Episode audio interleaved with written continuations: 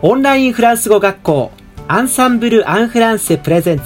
アラカフェットへようこそ。この番組はフランス語を勉強中の方やフランス語に興味があるという方に向けてフランス語学習を楽しく効率よく続けるための秘訣などを様々な角度からお伝えする番組です。皆さんこんにちは。パーソナリティの野瀬祐介です。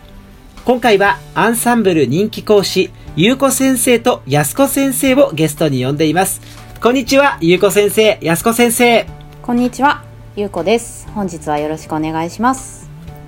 こんにちは、やすこです。今日もよろしくお願いします。よろしくお願いします。今日は番組宛てにフランスのホームパーティーで楽しくなるコツについてご相談のお便りが届いています。ゆうこ先生とやすこ先生にこの後お答えいただきます。インタビューの後は三輪先生によるワンポイントフランス語レッスンです。それでは今日届いているお便り紹介を始めていきましょう。今回いただいたのはラジオネームよしこさんです。はじめまして、アラカフェット初めてメールします。私はフランスに住んで2年が過ぎますが、フランス人の友人と呼べる人が全くいません。結婚してフランスに来たのですが、主人はとっても社交的な人で、月に2、3回ほど友人のホームパーティーに行きます。もちろん、私も一緒に行かなくてはいけません。本当は行きたくなくて、そのことを何度も話したのですが、フランスは基本カップルでの行動が原則なので、いやいや無理やり行っている感じです。フランスのホームパーティーはとても長くて、パーティーはいつも彼が昔から仲のいい友達の集まりなので、私は共通の話題もなく、いつも孤立してしまい、泣きそうになります。もともと人見知りが強く、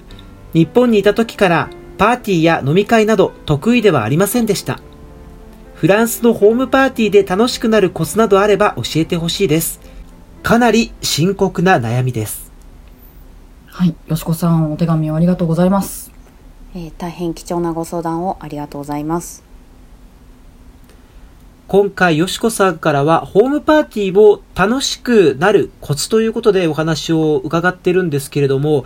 この、まず経験なんですけれども、ホームパーティーでちょっとこう、少し寂しい思いをされているということなんですが、このあたりは経験される方は多いんですか？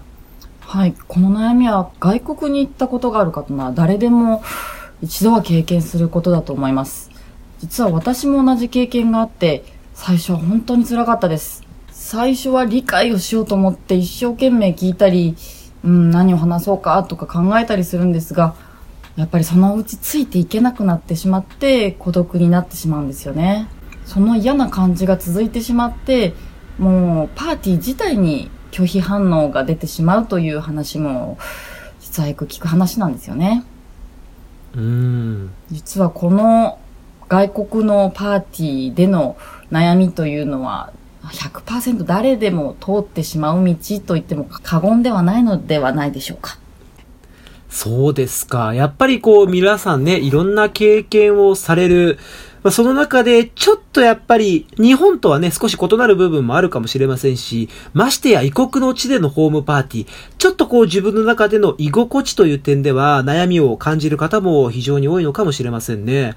ゆうこ先生はどうですか？そうですね私もよくこうした相談を受けることがあって例えばあの一度に喋られると何言ってるかわからないですとかそうするともうホームパーティーに限らずですけれども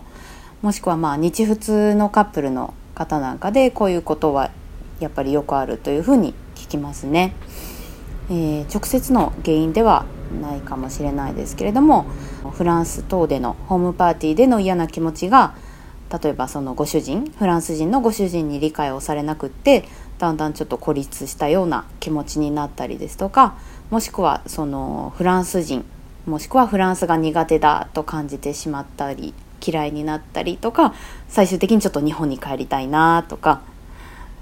まあ最悪の場合離婚っていう話も何人かちょっとお聞きすることがありますフランスは絶対カップルで行動するカップルでセットという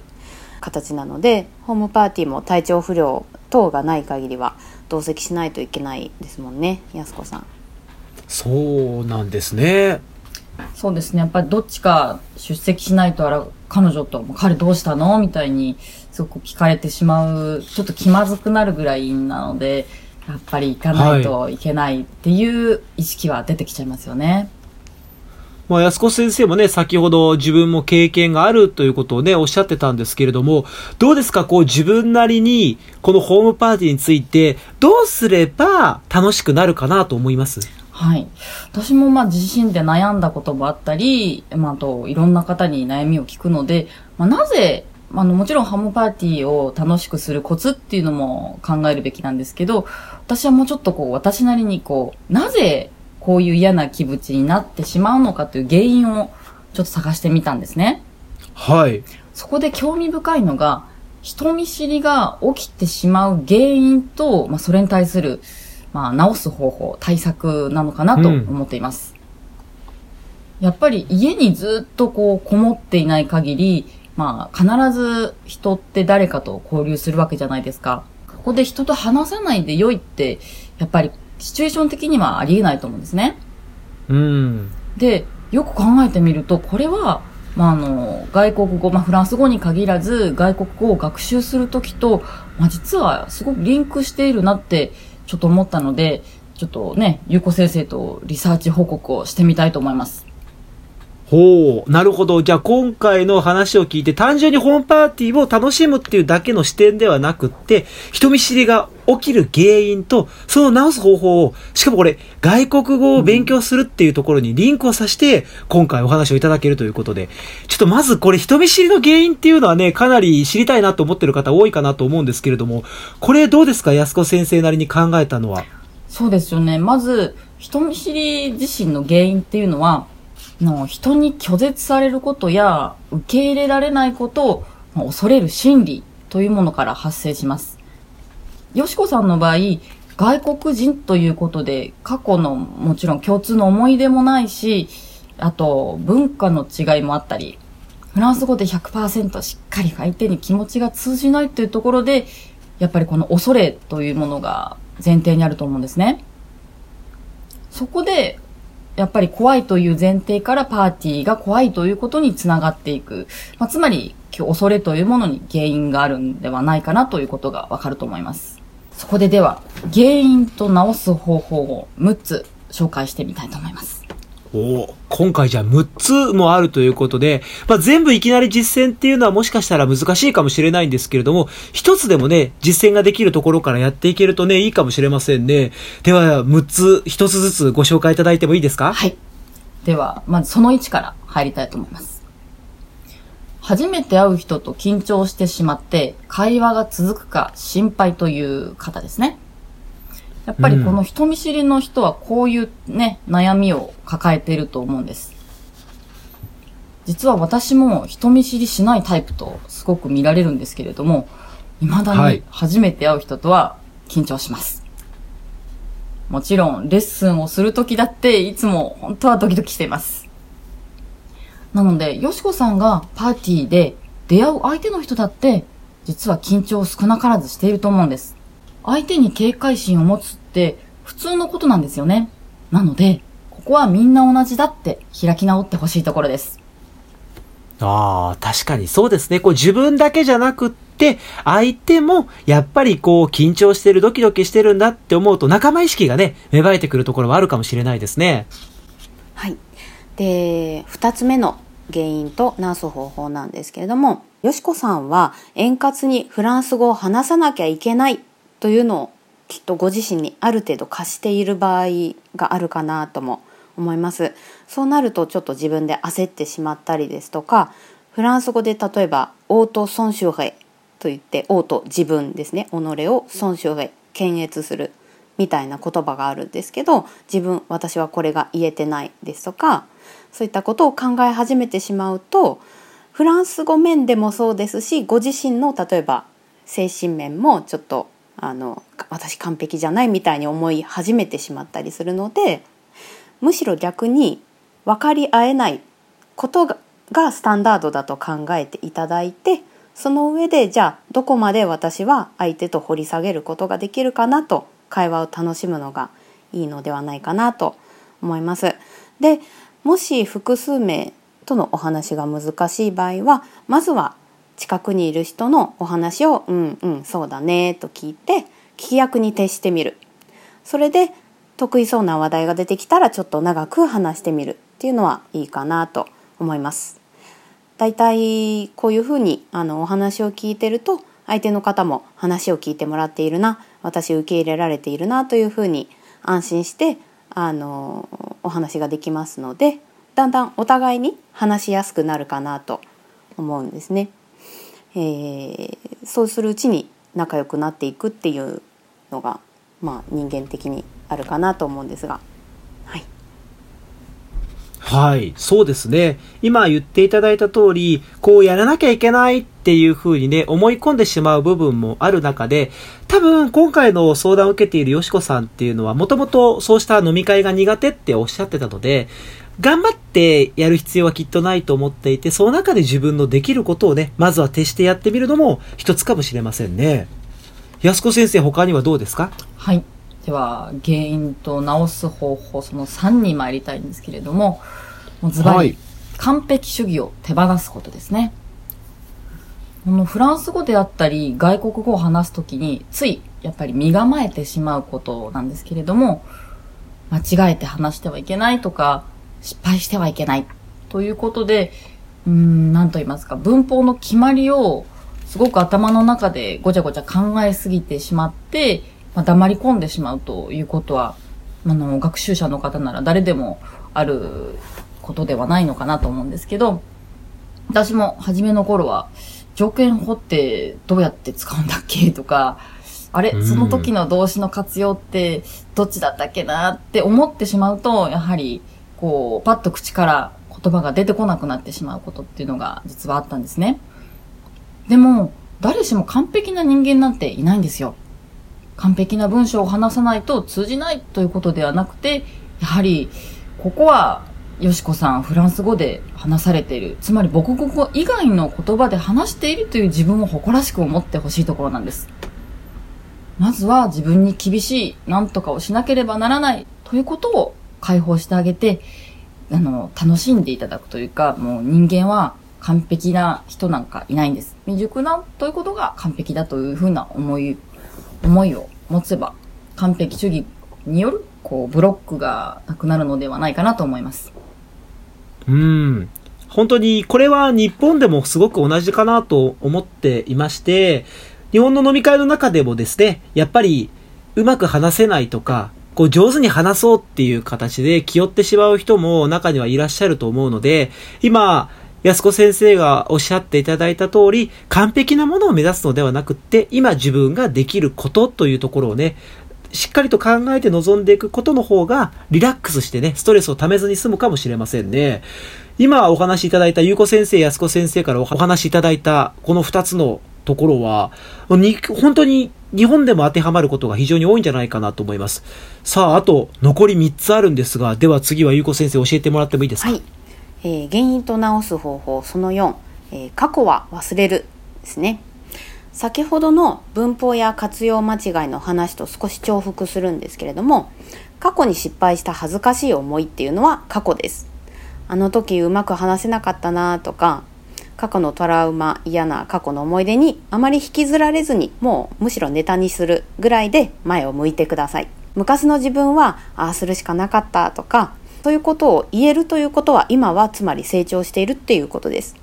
別の解決策や行動ができるということなので無意味な失敗なんてないと思います。次に活かせることができると言って胸を張ってください。過去の自分を責めるのは自分を虐待してしまっているのと同じになってしまうのでご自身を大切にして毎日の進歩を楽しんでください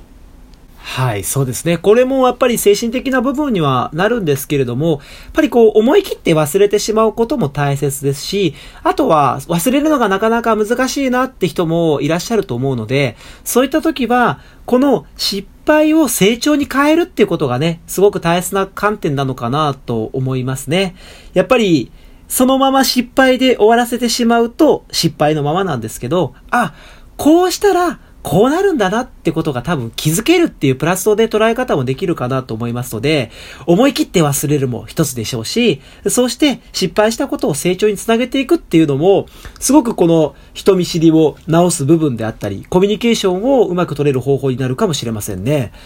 さて、残り二つ。じゃあ、安子先生。はい。では、五つ目です。今、ゆうこ先生がおっしゃったことと、まあ、ちょっと似てるような気もしないでもないんですけれども、これは他人にどう思われようが関係ないと思ってしまうことですね。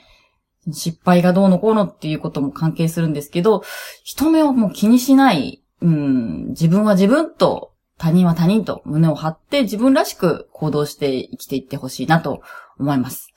特にフランス人って、なんか自分に自信を持っている人が多いのか、ま仮にそうではなかったとしても、あまり後ろ向きな言葉を使わない人が多いと感じます。なので、まあ、自分はどうしたいのか、例えばパーティーでは楽しみたいのか、そもそもみんなと仲良くなりたいのかとか、何をしたいのか、何を話したいのかという自分というもののアイデンティティを持ってみたらもっと前向きになれるんではないでしょうか。ああ、そうですね。まあ、ネガティブに捉えるだけではなくって、せっかく行くのだから何か得るものをという形で、じゃあ自分はその中でどうしたいのかなってことをね、考えると、また違った楽しみ方できるかもしれませんよね。そうですね。例えば、料理が好きな方であれば、ホームパーティーを通じて料理を学ぶこともできるかもしれませんし、例えばこういう趣味がある。あ、そういえばあの人はこういう趣味があったな。じゃあ話を聞いてみよう。であったり。単純にホームパーティーに行くだけではなくて、そこで何か得られるというふうにね、思うことを持つことで、他人の目線が少し気にならなくなるかもしれませんね。さあでは、ラスト、6つ目。じゃあ、ゆうこ先生。はい、えー原因と治す方法その6、えー相手に興味を持つですね相手の方が自分と違う趣味を持っていてそのことを例えば全く知らない分野だったとしても、えー興味を持って質問攻撃してみるというのがあると思います。あのー人間誰しも自分が夢中になっていることですとか好きなことを質問されたら嬉しいですし逆に自分も新しい発見ができて視野が広がったり新しい趣味が見つかったりしますよね。例えば普段生活していてあの海に素潜りしてこの人森で魚ついてるんだみたいな。人に例えば会うとうん。本当に？みたいな。それが楽しい人がいるんだって。普通生活してたら気づかないことだったりしますよね。でそういうことを楽しみつつ何て言うんでしょう。楽しんでいくうちにフランス語が上達してたっていうことも多分あると思うんですね。なので、えーそうです。パーティーに関してはまあもうね安子先生もそうだと思うんですけどもっともっと語りたいことがたくさんあると思うんですけれどももうはい3つ目に入りましたので、この話はまた違う機会にもりもりとお話ししたいと思います。そうですね。あの、今のお話を聞いて、例えば、もっと具体的にこういうことが知りたいってあったりだとか、他にもいろんなお悩みご相談があればですね、いつでもアンサンブル・アン・フランセ、まあ、アラカフェット、お問い合わせいただければと思います。今回6つという形でかなりね、盛りだくさんでお話をいただきました。え今回、よしこさんは、そのホームパーティーを楽しむためのコツという風なお話でね、ご相談をいただいたんですが、今回は安子先生から、楽しむっていうこともとてもすごく大切なんですけど、そもそも大前提として、じゃあ、人見知りをどうすれば解決ができるかという形で、まあ、6つのね、原因とその治す方法についてもお話をいただきました。まあ、あの、この話を考えていく中で、聞いていく中でね、もしかしたら、よしこさんにとって、プラスになる部分があるかもしれませんね。まあ、実際にこれはアンサンブルの生徒さんとかでも、やっぱりレッスンをしていく中で、いろんな経験であったりだとか、この先生だったら話せるのになとか、あ、逆にこの先生だとうまく話せないなっていう、まあそうした生徒さんも中にはいらっしゃるかもしれませんからね。このあたりはゆうこ先生どうですか？そうですねうーんやっぱりうん相性等もありますし誰々先生となら話せるのになっていうこととかいろいろあると思うんです。でもそういうふうに、なんて言うんでしょう。アンサンブルの強みというかあの有効な部分っていうのはいろいろな講師が取れることだと思いますのでそういうことである種トレーニングのように旅のようにいろんな方を取っていただいたりすると、現地に行ってももしくはあのそうですねお友達とかと話されてる時でもあの話しづらいっていう状況に慣れたりするのでトレーニングの場として楽しんでいただけたらいいかなと思います。はい。まあ、他にもね、グループレッスンなんかも当然ありますし、いろんな経験を積むことができますので、自分がちょっとこう人見知りだなってあったりだとか、ここは解決したいなということがあれば、ぜひ様々なサービスを利用してみるのもいいかもしれませんね。今回の話を聞いて、そうですね。よしこさんが、ちょっとでもこのホームパーティーについての印象を変えていただければ、また新しい発見が出てくるかもしれませんし、もう一つは、今日ね、安子先生の中にもありました。まあ、自分に対しての見方を変えていくということで、ホームパーティーがまたこれまでとはちょっと違ったものになるかもしれません。今回はラジオネームよしこさんのお話をお伺いをしました。ぜひ次ホームパーティー行くときには、今回お話しした6つの中の、まあ、1つでもいいので意識をして臨んでいただけると、楽しいホームパーティーの時間になるかもしれません。今回は安子先生そして優子先生にお話をいただきましたお二人ともありがとうございましたありがとうございましたありがとうございましたアラカフェットは日本最大手のオンラインフランス語学校アンサンブル・アン・フランセがお送りしていますこの番組を聞いてくださっているすべての方にフランス語学習に役立つ特別なビデオ講座およそ1万円相当をプレゼントしています詳細は番組の最後にお知らせいたしますのでぜひ最後までお聞きください。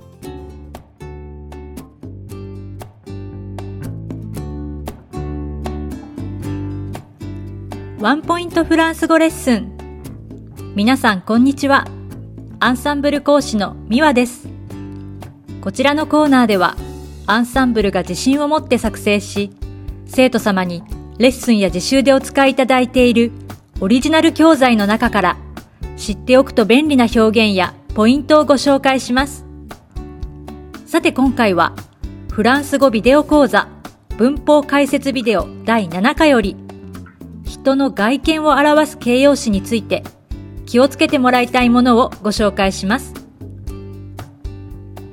フランス語の形容詞といえば、対象となる名詞の性別、そして数に合わせないといけないので、語尾変化を起こしますよね。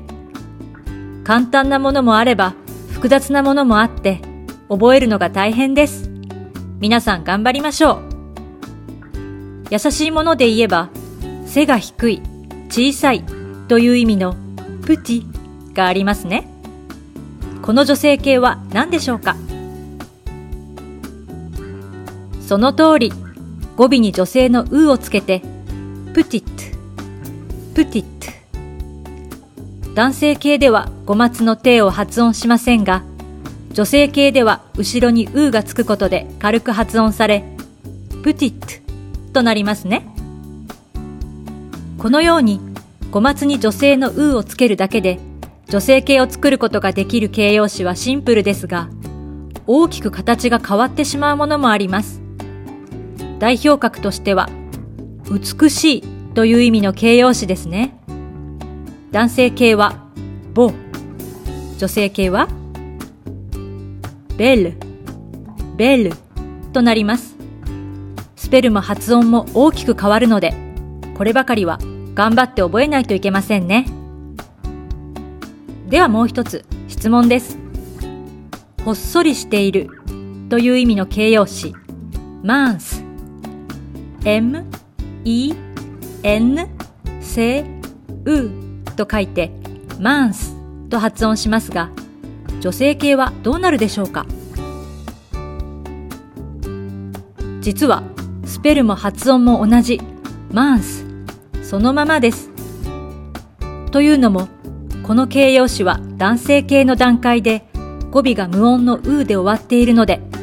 女性形を作るときにわざわざもう一つ女性のうを足す必要がないというわけで語尾が変化しません。同じタイプの形容詞は他にも色々とあり、この第7課でも紹介されていますので、ぜひご覧くださいね。このようにアンサンブル・アン・フランセの自習用教材フランス語ビデオ講座の文法解説編第7課では外見を表す形容詞を使った人物描写の仕方、そして尋ね方について詳しく解説されています。第7課は3部構成。計21分にわたって会話例文や発音のポイントをしっかり学習することができます。ネイティブスピーカーによる会話音声や練習問題もありますので、視聴後の復習までしっかりサポートいたします。ご興味がある方はぜひ、フランス語ビデオ講座のホームページより無料視聴をお試しくださいね。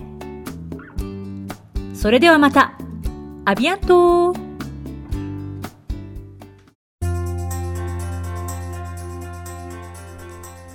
さて、本日のアラカフェットはいかがでしたでしょうか？この番組は毎週金曜日をめどにお届けしています。確実にお届けするための方法として、iTunes やポッドキャストのアプリの購読ボタンを押せば自動的に配信されますので、ぜひ購読するのボタンを押してください。また、番組では皆様からのご感想やフランス語学習に関するご質問をお待ちしています。アンサンブル・アン・フランセで検索していただき、お問い合わせからお送りください。番組内でご紹介させていただきます。そして、この放送を聞いてくださったあなたに素敵なプレゼントがあります。アンサンブル・アン・フランセお問い合わせ宛てに、お名前、アラカフェットを聞きましたと明記して送ってください。フランス語学習に役立つ特別なビデオ講座をプレゼントします。たくさんのご応募お待ちしています。それでは皆様、また次回の配信でお会いしましょう。素敵な週末をお過ごしください。